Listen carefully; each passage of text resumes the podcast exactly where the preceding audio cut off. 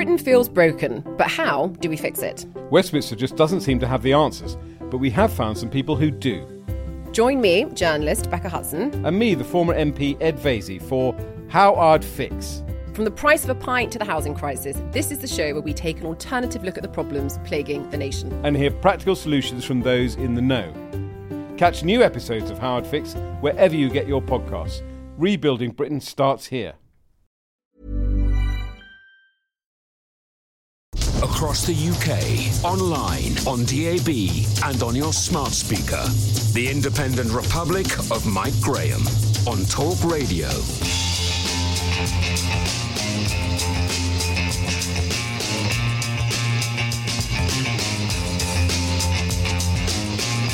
Good morning and welcome to the Independent Republic of Mike Graham right here on Talk Radio. And so it begins. In the early hours of this morning, Flybe announced it was going into administration due to a sharp fall in bookings due to the coronavirus outbreak.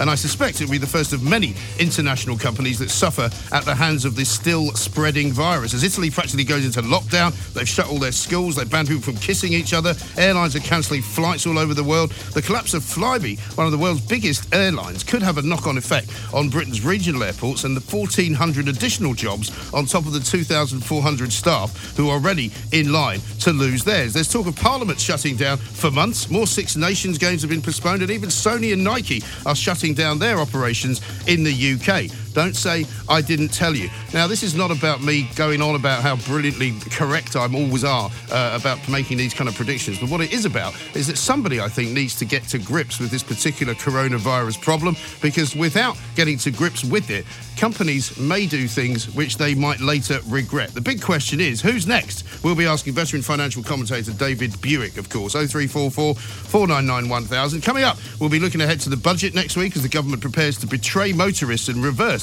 their promised freeze on fuel duty. And we'll be finding out why the new Culture Secretary, Oliver Dowden, is on the warpath with the BBC. As usual, we are live streaming on YouTube, on Facebook, and on Twitter, so you can watch us now as well as listening. And we want to hear from you too, of course, especially on the coronavirus. What are you being told? Uh, what are you uh, doing about sending your kids to school? What are you doing about going to work? What are you doing indeed uh, if you're involved in the Flybe story? Uh, it's gone into administration, so people could be stranded in different parts of Europe. Plus, we'll be celebrating today because Meghan Markle is back in town. She's making her first public appearance since January the 7th. We can't wait for that. 0344 499 1000. You're listening to me, Mike Graham, right here on the fastest growing radio station in the world. It is, of course, Talk Radio. Mid morning with Mike Graham. Talk Radio. So we knew yesterday that there might be a problem with Flybe. The story goes back, of course, to when Flybe asked the government for some help uh, towards the end of last year because the view was that uh, Brexit had been some kind of a problem for them and uh, they might collapse if it wasn't for the government stepping in to help them. There seems to have been some doubt about what the government did actually do, although certainly it would seem that they gave them uh, a little bit of leeway on paying a tax bill that they had to pay. Let's talk to David Buik now, though, and find out whether this is going to be the first of many sort of domino effects of the coronavirus. David, a very good morning to you. Oh, Man, I refuse to get sucked into this hysteria before we start. Yes, no, I agree. I agree. I agree with you. However, the hysteria is already out there. That's the problem, and so I therefore, noticed. therefore, I mean, you can make up as many stories about Flybe as you want. Um, late, they were already in trouble, but clearly the coronavirus has has affected it. The coronavirus has affected it, no question of any doubt, Mike, but it was a bad business model. Yeah. And whatever anybody thinks of Boris Johnson's government, gosh, they should be bailing it out. Boris Johnson promised that he'd do some stuff for all the economies of people outside of London, you know, the West Country, up in the Northwest, up in the Northeast, Scotland, all the rest of it. Yes, he did. But he never promised to back bad businesses. Now, the problem with this is that there was a time uh, when it was discussed um, in January, I think, of this year, that this thing called the air passenger duty, which is 13 quid a pop per person. So if you're flying from Exeter to, say, Manchester, your the percentage of your flight cost 26 quid Yeah. is enormous. Yes. And they, the government said that they would look into the possibility of either cutting it or halving it, which would have given some leeway and would have allowed Branson's um, airline to give 100 million pounds or part of it as a cash injection to the business. Virgin Atlantic let's, uh, escape my memory, moment for memory, memory for a moment. But they've subsequently found that whilst we remain in the European Union, which we will be till the end of December, they cannot do that. So when you've seen the damage and effect that coronavirus has had on all airlines, Mike, you only have to look at EasyJet down 30% in value in the course of the last two weeks. Yep. IAG, which owns British Airways and of course Iberian Airways, down 25%. Companies like Lufthansa, Air France, all trashed. Travel companies like TUI down over 30%. There's no question that this is an area. what worries me more about this coronavirus and the damage to the economy is not so much the specific areas, it's the inability for people to travel. Yes, that is So a it- massive problem. I mean, my It- daughter. that is the problem. My daughter flew uh, from Dubai to Vienna uh, because Yeah. she had to go there for work um, yesterday. She was in business class on an airline. I think it might have been Emirates. I'm not sure. It was completely empty. She sent me a picture of you know she was in, you know live uh, tweeting me because she was got uh, Wi-Fi in the plane, and there was literally nobody else on the plane. And that's the problem. And and then she gets to this conference, an energy conference in Vienna. They cancel all journalists' uh, passes and say you can't come in because of the coronavirus. And they're like, well, we've all just flown here from around the world, and they're not going, and not letting That's anybody right. in. I mean, the whole effect of this, as the you domino say, effect on everything Yes, is and so you're absolutely yeah, catastrophic. and you're right to say that you know let's not get caught up in the hysteria. But unfortunately, people are getting caught up in hysteria because it's affecting the way that, that their lives are going. Well, the damage to business, industry, and commerce is severe. It's before our very eyes. So there's no point denying it. But what I'm just saying is, we still don't know whether 10,000 people are going to die of this thing or whether 5,000 Right. or more or less. All we do know, and we have to, and the government's been criticised, incorrectly so in my opinion, that they're not being positive enough. Come on, do something, make decisions. They can't make decisions because if we were to shut, let's say somebody suggested to me yesterday, come on, let's just shut everything down for two weeks. Right. It'll all blow over. And, can you imagine the damage that that would do to business? Companies would never recover, Mike. People would be another million on the dole queue. Can't do that. So we have to piece- piecemeal it, see how it goes. We're in control now, trying to stop it. And relatively speaking, to date, may not be the case in a couple of weeks' time, they've been relatively successful. Yes. And so, you know, I think the decisions being made and the policy taken is actually at the moment the right one. Yes, I mean one of the things I'm I'm concerned about as well is the tourism business in London, uh, because what we didn't really know until the coronavirus hit was how much uh, Chinese tourism there is all around the world, uh, because that's how so many countries got infected so quickly, right? It also now turns out I was talking to uh, Cyrus Todiwala, who's a uh, a guy who was in here um, with his new book. He's, he owns Yep. Cafe Spice, but he also runs a couple of restaurants in some Hilton hotels, and he said that the traffic is massively down, and there's going to be huge holes in any business uh, that relies on tourists for making money. Well, the other thing we must not ever forget that the service sector, which covers hotels, which are down 15%, we know already Yeah. this year, hotels, restaurants, bars, banks, insurance companies, is 70% of the UK's economy. Hmm. So it is massive. Yes. And therefore, the sooner we can actually realise that non-mobility of labour and, and the one area I'm slightly worried about is this business: stay home, do your job at home. If you can, great. But this ability of not being able to move move around the country or around the world is the most damaging thing that's going to happen to the economy. Exactly. And I know for a fact that some of the bigger uh, uh, companies, the big multinationals, have been preparing for a while uh, for all of this because they're talking to their employees about not travelling. Uh, they're telling people if you want to stay home, please feel free to do so. Meetings are not being held that would have otherwise been held. We're now hearing that Parliament might shut down. You know, I mean, we've got a long way to go here, I think. Very much so, and also the banking banks have also have crisis premises as well, which is a very good thing in case people can't move around, can't get their business done. So I think the contingency plans being made are good. Back to Flybe for just a second. I mean, you know, this is eight and a half million people use this airline, um, which is a lot in one year. They cover 52 airports around Europe and the UK. It's the mainly a UK area, you know, Right. whether it's Exeter, Manchester, Newcastle, Belfast, or all these other places. But hang on a minute, the planes still work, hmm. the pilots still work. Excuse me, IAG or British Airways, whatever you call yourself. Excuse me, EasyJet. Use a bit of imagination. Hmm. Pick these up at some kind of a knockdown price because they don't want to lose money, and deal with the company, Flybe, and deal with the government so we get some smoother. To to suddenly turn to Southampton, which has something like 93% of their business is run Flybe. Yeah. To shut down that, all the ancillary industries around that, the, the area of Southampton is, is, is nonsense. And I personally don't think it's necessary. Mm. Well, Michael O'Leary, of course, uh, came out just the other day and said that uh, you know the, the, the, problems of travel uh, are likely to affect several European carriers, um, and, and they are all affected. So the question really is, is how robust are they, and how robust are these regional airports without Flybe, even if it's only for a few weeks?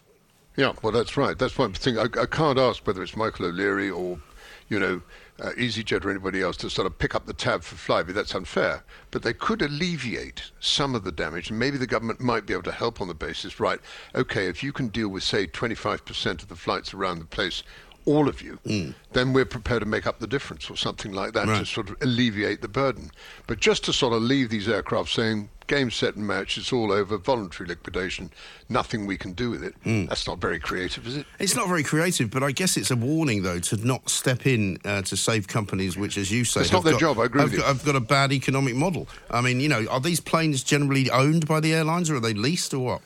Well, I imagine they're all leased because most aircraft are leased. Yeah. But the fact remains is that it, it is, how can I put it, it's a bad business model and has mm. been for some times. Otherwise, we wouldn't have had this cry from the wilderness every now and again for the last two or three years. No, quite. And as far as, um, you know, sort of world economies are concerned, I mean, clearly um, Italy now has more or less shut itself down completely. They've just cancelled the, uh, the England-Italy Six Nations game, which was due to take place, I think, a week after next. And all schools and universities All schools well. closed down. No kissing, which is probably the worst uh, thing for the Italian economy because I mean that'll really upset them. But but you know, it seems to me that there are certain parts of the world, South Korea is another part, uh, which which are just basically no go areas for, for, for travellers and for business as well. Yeah, well, I mean, I know quite a lot of people who planned as very February and March have been great months for travelling to Vietnam and Cambodia, yeah. and they've all pulled out because the area is, I mean, just if you go there, and there is, you know, the virus is, vir- is viral there, you've got a problem. I mean, yeah. look at Mako Vunipola. Yeah. He comes back from Tonga, he drops down in Hong Kong, and he nearly blows the whole Eng- rugby English side into the water, you yeah. know, the, the fact he can't play. But it's just, there are areas that this is this horrible domino effect mm. that just keels over. And I think just we all we can do, Mike, honestly, is live each day as it comes. Well, that's right. But I mean, that's not what people in finance like to do. I mean, what about all the losses well, of last week? 200 billion was wiped off the stock exchange uh, share prices last week. And what's happening on that front? Are they coming back a little bit or what?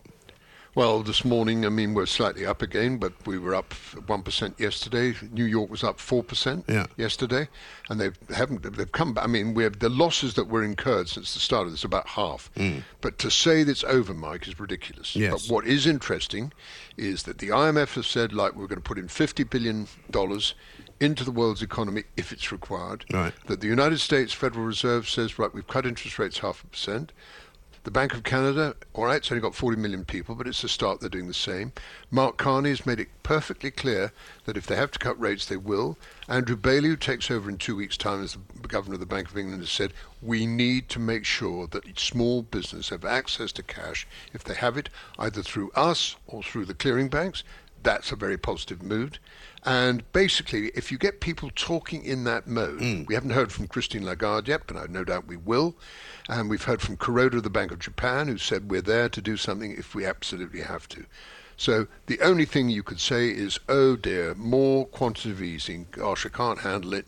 The rest of it is because what we should have done seven or eight years ago after the thing, instead of cutting rates and keeping them down, would be to cut back on quantitative easing. But what we're going to do is increase it because at the moment, Mike, it's Hobson's choice. Yes, that is the problem. And as far as the budget goes next week, I mean, we're hearing from the government, and we heard from Boris Johnson yesterday in his four point plan that there's probably going to be money made available, almost like sort of emergency uh, disaster funding of some kind, if in fact a lot of people have to take time off work and the companies can't afford to pay them to do so.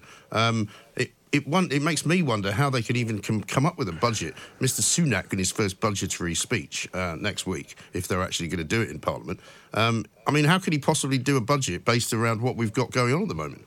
We can't because the, well, exactly. the office of, the office of budget responsibility has already said that we're, without even thinking about it, cutting our estimate for growth um, from 1.5 to 1.2 percent for Yeah. 2020.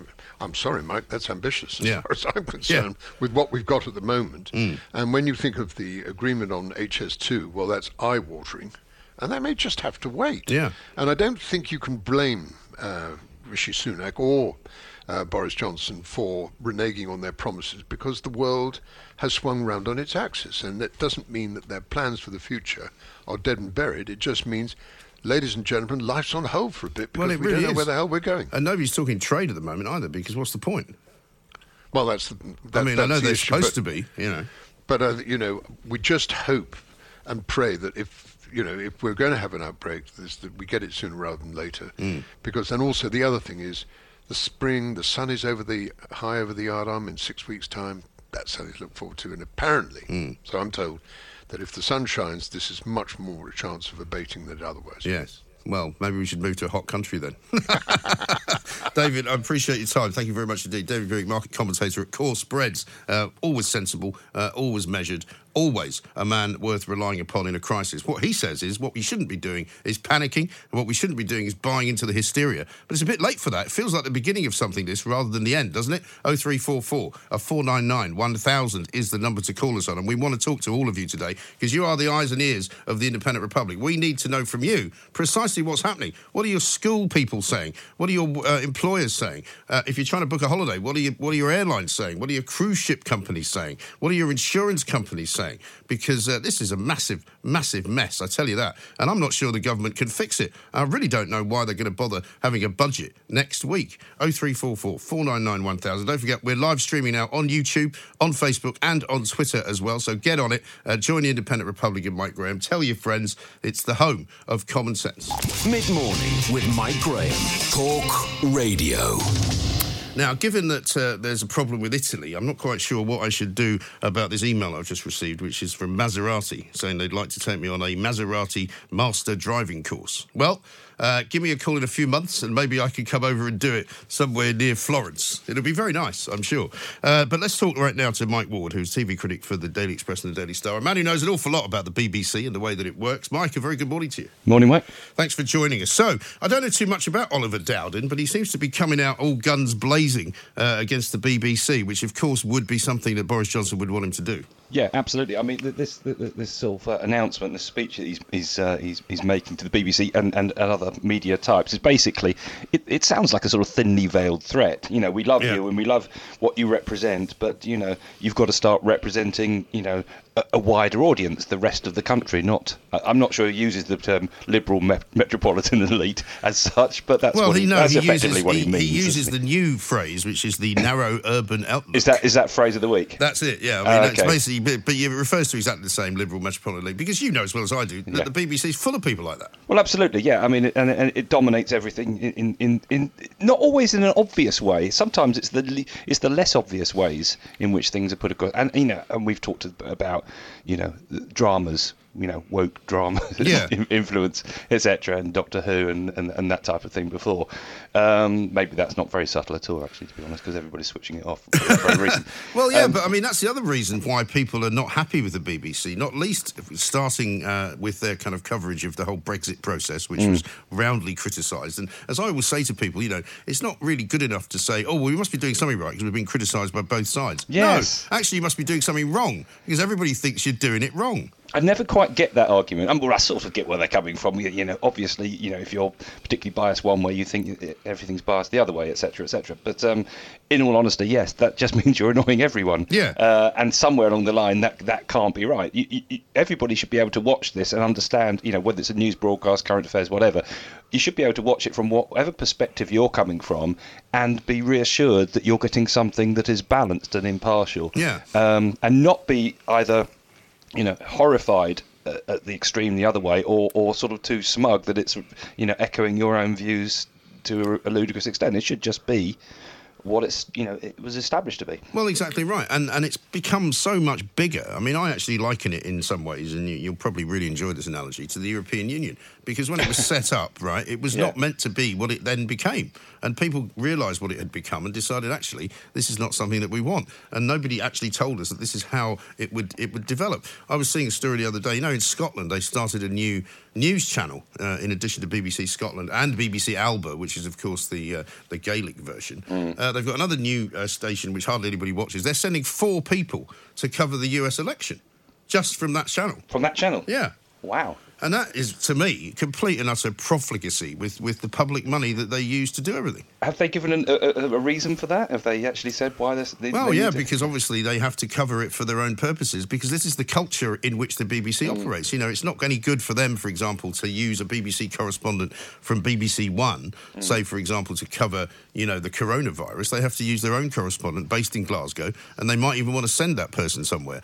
And that's always been the way BBC Scotland has worked. But, you know, well- they, they don't share correspondents. I suspect also if you work anywhere within the BBC and you you, you know you, you dare you, you quietly disagree with that approach, you daren't ever sort of put your hand up in a meeting or, or, or whatever and say, "Excuse me, is this not just a little bit Right. absurd?" Well, do you know when they announced the other week that they were going to get rid of loads of journalists at Five Live? Um, I know some people that work there, and of course, you know, they were saying to me, "Yeah, but what's going to happen is they'll get rid of a load of people who, who are effectively on contracts, and then they'll walk out the door today, and they'll come back in the door tomorrow Via another means, yeah. by, by via just a freelance uh, uh, scenario, so they won't Yeah. actually lose anyone." No, I know. There's always ways, isn't there? Yeah, well, that's the trouble. And so, you know, I think obviously if Oliver Dowden has been tasked with uh, sort of looking at the BBC because of the, the controversy over the licence fee, not just to over 75s, but just generally, I've, I've been saying for a while now, I don't see the licence fee surviving in its current form beyond the end of this year. Well, we've talked about this before, haven't we? Hmm. And, and and the you know the the fact that if you take everything in isolation. Yes, it's one. You know, it's wonderful that you just pay the small. Everybody says it's such good value. What it is, yes, on one level it is, but that's missing the kind of the point because you don't have any choice. Well, it's not great value, to be honest. I mean, Well, because there's lots of things that it, what you- what you- on individual and how much you use it. But yeah, well, exactly. I mean, I'm paying something like what, 100 12 quid or 15 quid every single month, somewhere between the two. Hmm. Um, I don't really use it that much. No, well, yeah, okay, fair enough. But but uh, ultimately, I, I can see the argument for those who do use it a lot that in, if you take it in pure, you know, cash terms uh, compared to I don't know Netflix or whatever, it's not bad. But having said that, you have that obligation. You don't have any choice. And if you go out, if you drift out of that habit of listening to every radio station and watching every channel, and you start to veer more towards Netflix and Amazon or Apple TV Plus or, or, or just go and read a book, you're not going to be paying any less. You're forced to, whether you know, it's, it's you know, you- you've got that kind of tax on you forevermore. And I think i i the, the problem is that you know it sort of exists in that bubble, and we talk about the bubble, the BBC bubble, the whole time. And, and there's so few people within the BBC seem to sort of understand that. It has to be taken into the context of, a, of the ever-changing wider world. Yeah. It doesn't seem to recognise that the world around is changing so fast, and the things that sort of competing in that, as you rightly say, in a lot of cases, it shouldn't be competing in. It doesn't want to reflect that. It doesn't want to acknowledge that. It wants to carry on as if it's still, you know, 10, 15, 20 years Well, ago. I see a lot of similarities in the conversations around the NHS that we have in this country as well. Mm. Everybody sort of starts going, "Oh, but it's marvellous. It's like the jewel in the crown." And you know, mm. well, that doesn't mean you can't be critical of it because parts of it are very good, but parts of it are also not very good. The thing, one of the things that shocked me more than finding out they had 61 radio stations was that they've got 10 TV channels. Yeah, yes. I mean, you know, I mean, it's enough to keep you busy for the rest of your life. and then the, the I don't watch BBC Three. no, well, that was meant to have gone, wasn't it? But apparently, it's still there. It's still there on online. They're now commissioning shows for um, for that thing they call was it BritBox? They're Yeah, actually BritBox. now they're Oh, they're commissioning spitting their own, their own. yeah. Yeah. what are they doing? Yeah, well, I think that's the fir- that's their first actual commit. I mean, ultimately, presumably that's, that's still going to end up on, you know, terrestrial standard, traditional terrestrial TV at some point. Yeah, but I mean, you've worked in the commercial media for a long time. I Yeah. mean, who walks into a building and goes, you know what I'm going to do now? Uh, I, in addition to all of those people over there who are already commissioning loads and loads of stuff, Yeah. I'm going to start commissioning stuff as well. Where's my budget? Yeah. Right. And normally, in most communications businesses, you'll be told you haven't got a budget. Shut up, sit down. Well, again, it's the bubble thing. If you take BritBox in complete isolation and just ignore the rest of what's going on in the world, you just say, right, for five pounds ninety nine a month, you can have access to all these programs dating back since the dawn to the dawn That of time. that you've already paid for. etc. etc. Well, there's the argument about the fact that you don't pay to own them. You own, you know, and this, it, it, No, but you've already having- paid to have them made by the previous Yeah, payment of your TV yeah, license. Yeah, the, they would say, "Oh, yeah, well, that's great value." I, and I can see if you just if you if it existed in in its own world without everything else going on around Yeah. it. Yes, okay, five ninety nine to be able to sit down and watch whatever till the dawn till the end of time is, hmm. is isn't necessarily bad. But yes, as you rightly say, you have to put into context the fact that a it doesn't exist in isolation. You, you're competing against all these other you know operations that are far more up to date and slick and modern and, and, and, and sort of bringing together new stuff the whole time. And as you say, you're also talking about the issue of to what extent have you already funded the production of that program you know, in the first place. Yeah, exactly right. And when you look at what they do with things like um, Glastonbury and what they do with things like the Olympics, where I think I'm right in saying, and also the World Cup, um, they sent more BBC journalists to the World Cup in Russia. Uh, than we had members of the uh, of, te- of, of, of the England team. Mm. Similarly, more members of uh, of the BBC went to the last Olympics uh, than were actually in Team GB. Well, we get used now to the idea, don't we, that every time on screen there's always a pundit, there's always a, a commentator and a co-commentator. We never Yeah. used to have a co-commentator. I mean, they're tiny details, but they all mount up. Yeah, of course. And then you go into the studio at half time, and it's Gary Lineker or Gabby Logan, whoever it is, and there's at least three pundits. Yeah. And then all getting paid highly uh, by by the public purse, Yeah. and all getting shuffled around and chauffeured around in very nice cars. Yeah, and you th- you sort of think, well, when they talk about, oh, we're going to have to close down channels, we're going to this, that, this, that, and the other. If you make us, you know, make all these cuts. Well, sometimes you just look at the, the, the day-to-day mechanics of each individual program and think, well, do you need all that? Do you need that many people doing that? Yeah. And if you applied that philosophy. You know, and it's al- almost like a bean countery way across the board. This amount of savings that could be made just by not having so many people Yeah. doing so much stuff. Well, exactly. When they're all not the- and adding all- value from my, my point of view as a viewer. and all the doubling up that they do. You know, from five live to four. Uh, you know, to news company. You know, news beat. You know, they can't just have one news hub like everybody else who would normally be running a big multi uh, multi business media organisation. Yeah. you would have a sort of central core of people, which is what they don't have, which wouldn't be very difficult to do, would it? No, I think it's a sort of you know they resent the idea that they have to do that, and I think you know they're not the only organisation in the world, as you, as you say. There are plenty that have that sort of protected species type of um, Right. mentality. And I It's and I also question, and I know you and I talked about this before as well. Their, their sort of need to produce the kind of entertainment shows that they do, like Strictly, which is very expensive. Hmm. You know, the Eurovision Song Contest I was talking Ah. to somebody about the other day.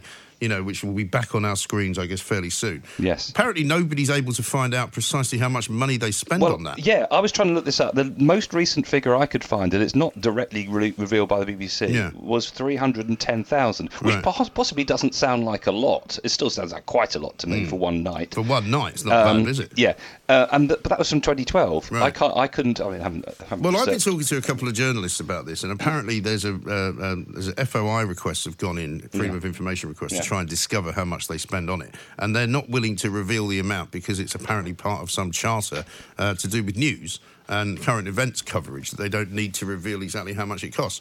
But I mean, you know, that's Why? that. You know, why would any part of what the BBC does not be transparent? Yeah, and I, don't think that's acceptable. Uh, I mean, especially as it is, you know, you can go into the sort of argument about the the annual humiliation that takes place whenever we enter at Eurovision now.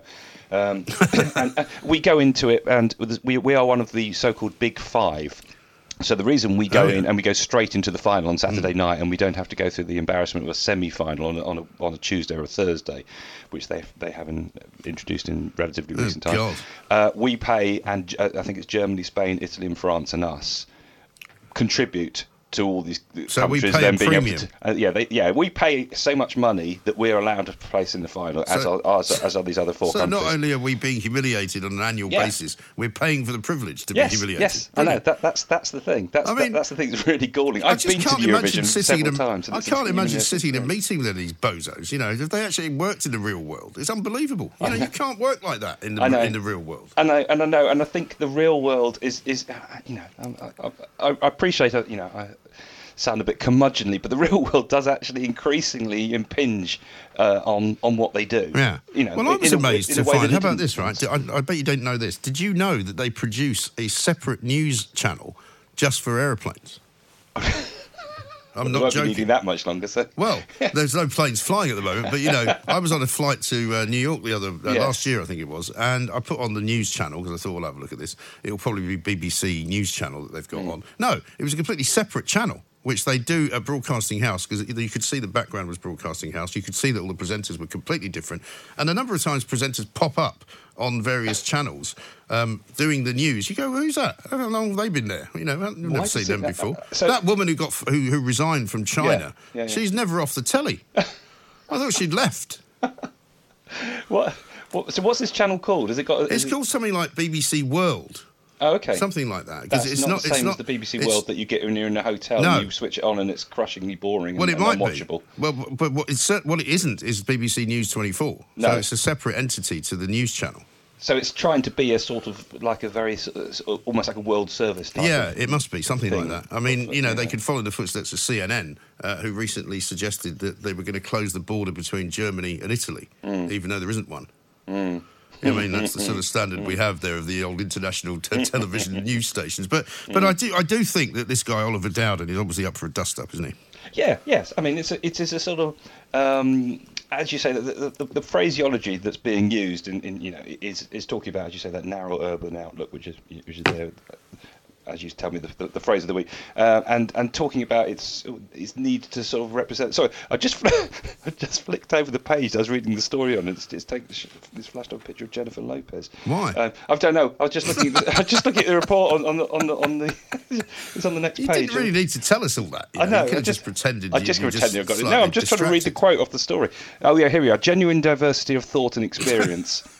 there you go. What's Jennifer Lopez doing? It's on the next page. I just, I just, it's trouble when you're holding an iPad. You only have to slip slightly. That's yeah, that is that is a worry. Um, so tell us, um, and is is there anything coming up that we should be looking out for that BBC's doing at the moment, which is going to be great? I mean, have they got a new show coming out or anything like that? Something that the they one can, that's something that they can hold up and say to this guy Oliver uh, Dowden, look at what we can do. How great is this? I think the one that's going to stir up controversy from from some quarters is Noughts and Crosses, Oh, which yeah. is the drama going out tonight. Have you heard about this? No.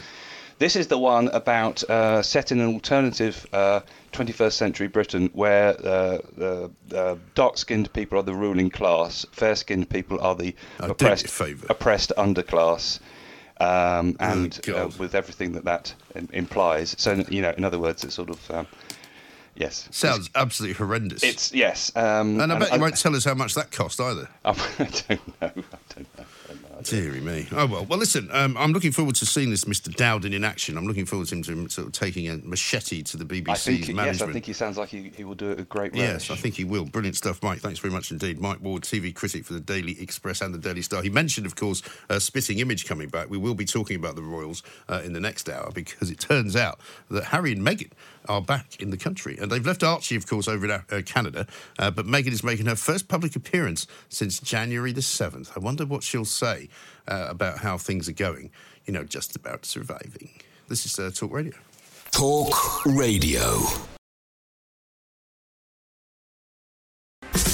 Mid morning with Mike Graham. Talk Radio. The Independent Republic of Mike Graham on Talk Radio. Welcome back to the Independent Republic of Mike Graham, right here on Talk Radio. Lots of things going on this morning. Uh, obviously, the Flybe story uh, is very much front and centre of a Commons uh, debate at the moment. The budget is coming up next week. Everybody's getting very worked up about what may or may not be in it. Uh, and certainly, coronavirus, of course, is very much dominating everybody's thoughts. Let's talk to David Wooding now, political editor of The Sun, on Sunday, uh, because, of course, the, um, uh, the big news as well is that Parliament might actually be shutting down for a while in order to delay further spreading of the coronavirus. David, very good morning to you. Morning, Mike. So, uh, what are you hearing? Because uh, I don't know whether this is a bit of a, a sort of false alarm or whether it is actually genuinely being considered. Well, there- are definite preparations uh, everywhere. I mean, we've heard it in the Premier League and uh, workplaces, Yeah. public transport, all everywhere, and Parliament's no different. Uh, and the possibility is that they may suspend Parliament uh, for five months, up to five months, uh, to prevent MPs from uh, from spreading this um, deadly virus across the country. Now, I mean, the, the, situation with MPs is you've got 650 people um, are elected MPs who spend half the country, half the week spread in different parts of the country, meeting their constituents, having surgeries, going to town hall meetings, seeing their local councillors. Rubbing up against each other, pressing, uh, pressing the flesh, Pressing the uh, flesh. I mean, it is hands, interesting, isn't it? And then Because- coming back together. Right. I mean, it is interesting, isn't it? Because the handshaking thing is, is quite difficult to not do. I mean, I don't know about you, but I find myself sort of sticking my hand out when I meet people if I haven't seen them for a while. Or, I mean, I don't do it every day to everybody that I meet, but I do it probably more than once or twice a day um, to people yeah. that, that I maybe haven't seen for a while or I'm just meeting for the first time. Now, yes, I actually uh, offered my hand to shake with somebody yesterday Right. who recoiled, um, not because I work for the Sun on Sunday, but because it, they said they said we don't shake. I'm not shaking hands anymore. So, yes. uh, No, oh, I've, I've had a couple of those. Uh, I also had somebody come into the building um, to do a, uh, um, a TV thing with me, Plank of the Week. And I went and I shook her hand, and she went straight for the. Um, the gel and just started washing her, you know, rubbing her hands with the with the uh, with the alcohol gel. Now, under some circumstances, people might be offended by that. I wasn't offended because you know it's quite difficult to offend me, but Mm. it's quite it's quite funny how people are behaving. Yeah, I, I think uh, you've got the two two extremes here, Mike, because you've got the people who are uh, refusing to travel on public transport, walking around with. Uh, masks on and uh, gloves and Yeah. covering themselves up and refusing to co- have any contact with people. then you've got the other people who are coughing and sneezing on the train and not washing their hands. Right. In fact, washing your hands is the best thing you can do. Um, be absolutely fastidious. 20 seconds uh, is, is all it takes. Hot soap and hot, hot water and soap. It actually works. Um, I I'm mean, not singing I- Happy Birthday twice. Though. I'm just no, not doing it. Well, I've got so, I've got some new, new new plans. I've got some new songs that you can sing. Oh, have you? I'm working on them, yeah. I mean, if you do uh, "Jesu, Joy of Man's Desiring" by Bach, that takes about 20 Yeah, seconds. I don't know that one. So, so you can. Oh, okay, now that's going to be in my head all day now. you can do, you can pick a number of tunes. Just find a 20 second tune and sing it. Um, I've been thinking of different things to sing because I've been doing "God Save the Queen," which is uh, uh, even after you know five times a day, it wears a bit thin. Yes. Uh, but you do need to wash your hands. Uh, that that's it. That's the key one. Right. Uh, and of course, um, uh, but back to what we were talking about. Yeah, I mean, if it was to know, be the case, I mean, how soon would they make this decision? Because they, they seem to, after the announcements yesterday and the kind of four point plan and, and the suggestions that the government might come up with some emergency funding and all of that, um, they were talking about containment. Today, they seem to be talking about delay. There is going to be a decision later today on what happens next. Um, uh, the, the, the, the government's scientific advisory group for emergencies will discuss the move, uh, and they, they will decide whether to, to step up from the contain phase to Right. the delay phase, which basically means they can't. Uh, they can they cannot stop the spreading of it, Hmm. um, and and that's where, where we then run into this situation of the of the House of Commons, where you have, uh, as we were talking earlier, the 60, 650 super spreaders coming here, Yeah. with all their all their staff and everybody else working in here. Now, if they close that, I've been having a little uh, check on the background. There's a thing called a quorum, which you you'll know about. Uh, Yeah. Some of your listeners might know about quorum. A quorum is the minimum number of people who must be present when the House of Commons or the House of Lords is sitting to make the decisions valid. Now, there are 650 MPs, but in the Commons, the quorum is 40 members of Parliament, including the Speaker. Now, it's not necessary that all 40 members of Parliament are sitting in on those green benches for the decision to be valid. Right. You just have to be there to vote. I mean, you've, you've seen these pictures of the House of Commons with about three people in there, Yeah. even when even when House is sitting normally. And in the Lords, which is even more um, of a problem because people are more elderly. I think the average age must be over 70 in the House of Lords. Uh, the quorum there is for 30, so you could you could keep the House of Commons moving with a few people coming in to have a quorum, or you could have voting uh, taken from outside the House Yeah, of Commons. because the logic of shutting it is presumably to stop people from travelling as well as stopping them from actually Yeah. mingling with one another. So um, they, it's not as if they'd want to do it somewhere else, would it? No, no, no, absolutely. I think, uh, of course, that lots of decisions are made by statutory instruments or executive powers of the government. We've elected this government, and they could make a lot of decisions without it. Things such as the um, the immigration bill, which must go through this year because of um, uh, Brexit uh, going 100% when we leave the transition period at the end of the year. That that that could be delayed because of it. Um, and then you've got you can't have your committees meeting. Another thing that could be difficult is if if the de- if it starts getting the the departments, those ministries, you know, the Home Office, the Foreign Office, the Department for Health, those have got to be working and keep open as well. So it's not just Parliament; it's it's it's everything we do is is, is an issue. And um, you know, we, And what about those who are saying, of course, Boris Johnson and Dominic Cummings want to shut down Parliament because it means they won't be uh, having to face any kind of scrutiny whatsoever? Well, uh, you know, uh, I, I think I, I think this, these decisions are all being made by by by, um, by health chiefs. These are the people who, with the knowledge. Um, I, I don't suppose um, you know, people will say that. People people always talk about the timing of announcements and say that they were made at a certain time because of to overshadow uh, another story which was unflattering. But these things these things happen, I guess. No, they do. Boris was on this morning, this morning, as I'm sure you're aware. Uh, he says that he will stick with uh, Priti Patel. He's going to back Priti Patel, as he said yesterday at Prime Minister's Questions. Um, she seems to have dodged the bullet for the moment, doesn't she?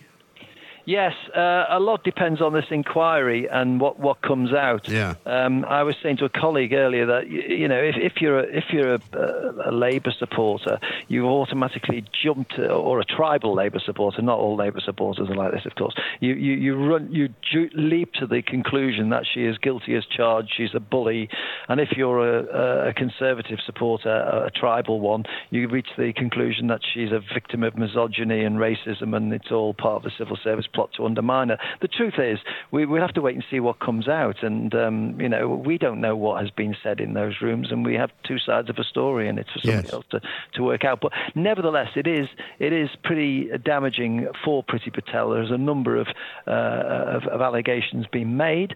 Um, and uh, while Boris Johnson is behind her and saying she's doing a good job, you know, it, it's yet to, to emerge whether she is somebody who has been uh, misbehaving or whether uh, whether in fact it's the civil service um, trying to undermine what she's doing. And of course, the, the Home Office is quite notorious for leaks. It's brought down a lot of uh, Home Secretaries in the past. Mm. Amber Rudd um, was blamed for the um, Windrush scandal when, in fact, after she'd gone, it emerged that it was a civil service right. blunders. Uh, and then John Reid, the Labour um, uh, the Labour Home Secretary, once accused it of being unfit for purpose. Right. Blunkett, of course, that is. Well, this is the problem. I mean, the Home Office has been yeah. unfit for purpose for quite some time, if you yeah. if, if, you look at it that way. But I can't remember, and I don't know if you can, David, you've probably better uh, knowledge on, on this than me. I can't remember anything as vitriolic as this. I mean, even with John Reid no. uh, and Amber Rudd. I mean, Amber Rudd, in a way, was a victim uh, of Sir Phil uh, Rutnam, wasn't she? Absolutely. And what you've got here is you've got a government who do have been quite nakedly clear about mm. this that they are there to take on what is known as the blob, yes. the civil service, which digs its heel in, heels in and doesn't do what the government wants. The old yes, prime minister uh, yes. uh, sketch of oh, prime minister, we can't do that. Mm. And, uh, and and Dominic Cummings, the, the, the prime minister's most senior advisor, has made clear uh, even before he moved into Number Ten that he wants to shake up the civil service. He thinks it's completely useless and doesn't do its job properly and doesn't do what its elected masters demand. And, um, and Priti Patel is pretty much on board with that attitude. Uh, and so, what are we seeing here? Are we seeing them resisting change, or are the government being too aggressive in their um, uh, determination to get their policy agenda through? Uh, either way, it is a battle royal between uh, the elected um, uh, ministers and the, and the, the, the Sir Humphrey. It is. and if he caves in uh, to them and, and ends up firing Priti Patel just because it becomes too hot of a potato for him to handle, um, and they just take that, the line of least resistance. He's going to be uh, disappointing an awful lot of people who voted for this government to do this, all this stuff. Absolutely. All uh, the people voted uh, uh, for Boris Johnson and the Conservatives to take power because they, they wanted Brexit, they wanted the immigration laws changing, they wanted a crackdown on law, uh, crime, uh, and that's all uh, a lot of stuff which Priti Patel is driving through. So um, this is this will be fascinating to see how this plays out because they will be trying to shore her up. But of course, when you've got a, um, a 180,000 pound a year Sir Humphrey mm. um, threatening threatening to go um, to, to, to, law to uh, to sort this one out. One wonders what sort of a dossier he is compiling and who he's got on his mm. side, ready to throw more brickbats at the Home Secretary. Absolutely right. And what will you do, David, if they end up shutting down Parliament? You'll have to come back here. Oh uh, well, uh, we talk about this. I, do I work from home or do I do I come in? We'd have to do a lot of phone calls. Yeah. Um, I, I, at the moment, I just think carry on as normal, keep calm and carry on. Yeah. And um, uh, we'd still have to do stories. Our papers would still have to come out. Right. We still have to write about what was going on.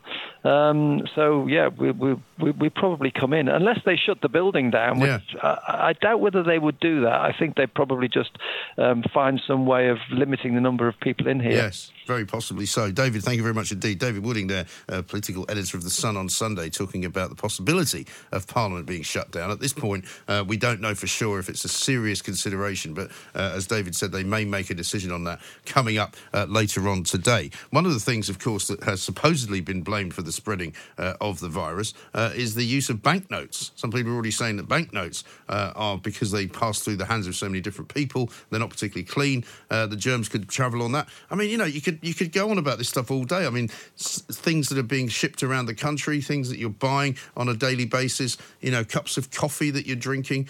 You know, I think we just need to all be uh, relatively calm and just uh, carrying on is the best way forward, obviously. Um, but decisions are being made by organisations and people around us, right? So it's not necessarily in our hands. Mid morning with Mike Graham. Talk Radio. The Independent Republic of Mike Graham on Talk Radio. Welcome back to the Independent Republic of Mike Graham. Let's go straight to Jeremy Hunt, who is, of course, the chair of the Health Select Committee uh, in the House of Commons. We seem to have uh, a move to delay, uh, which is the next phase of the dealings uh, that the government's got with coronavirus. Uh, Mr. Hunt, very good uh, afternoon to you. Afternoon, Mike. Thanks very much indeed for joining us. Um, it seems as though there's a slight um, sort of, uh, shall we say, not disagreement, but but a slight sort of uncertainty about whether we've moved to delay. The Prime Minister's spokesman saying that uh, we're still in contain. Are we definitely in delay now? Well, that was the impression we got from listening to the Chief Medical Officer this morning. He said there are significant elements of what we're doing now that really are the delay phase, Yeah. and there wouldn't be a definitive moment.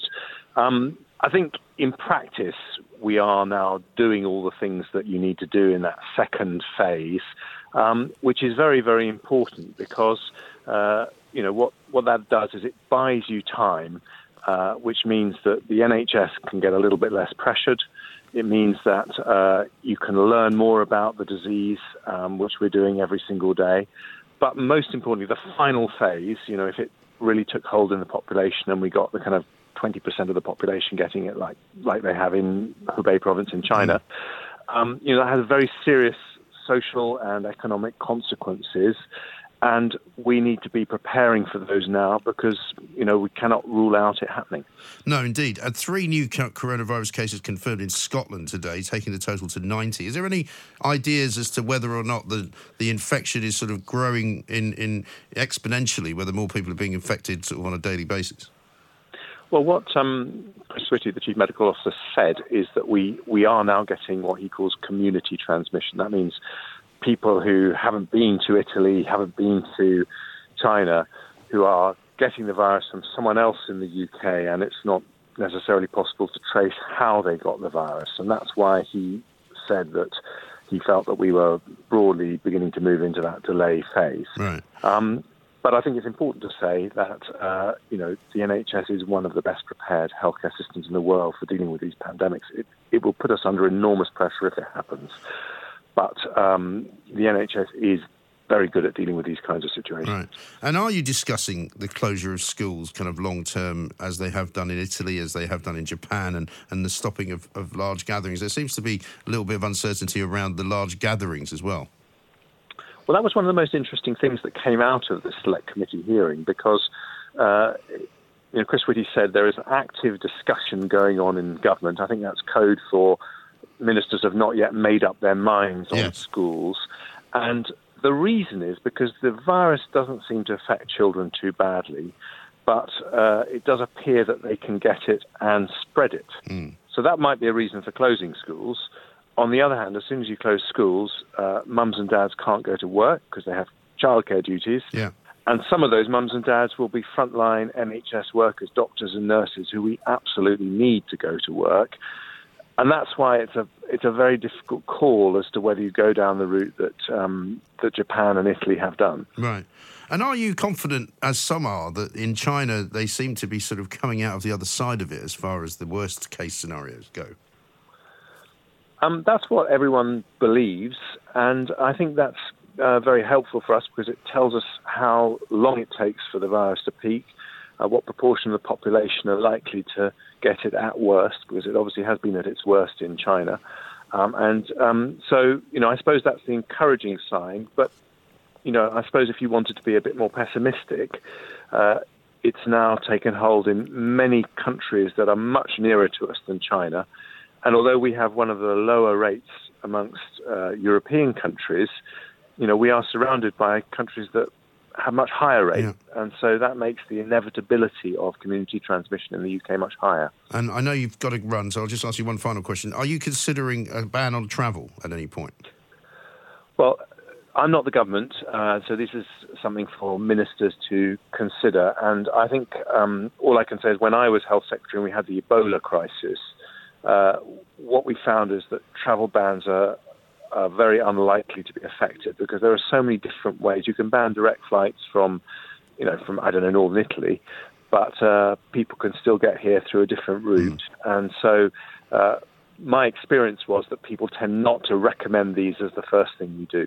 Okay. Jeremy Hunt, thank you very much indeed. Uh, MP for Southwest Surrey, Chair, of course, of the Commons Health Select Committee as well. So we have moved into a delay. Uh, we have moved out of the containment phase, which means basically more people will probably be getting the, uh, the virus over the course of the next couple of weeks. Whether or not it results in the closure of schools, whether or not it results in the closure of buildings, whether it results in the closure of transportation networks is unclear. But at the moment, uh, it's still pretty much as you were, it would appear. Talk radio across the UK, online, on DAB, and on your smart speaker.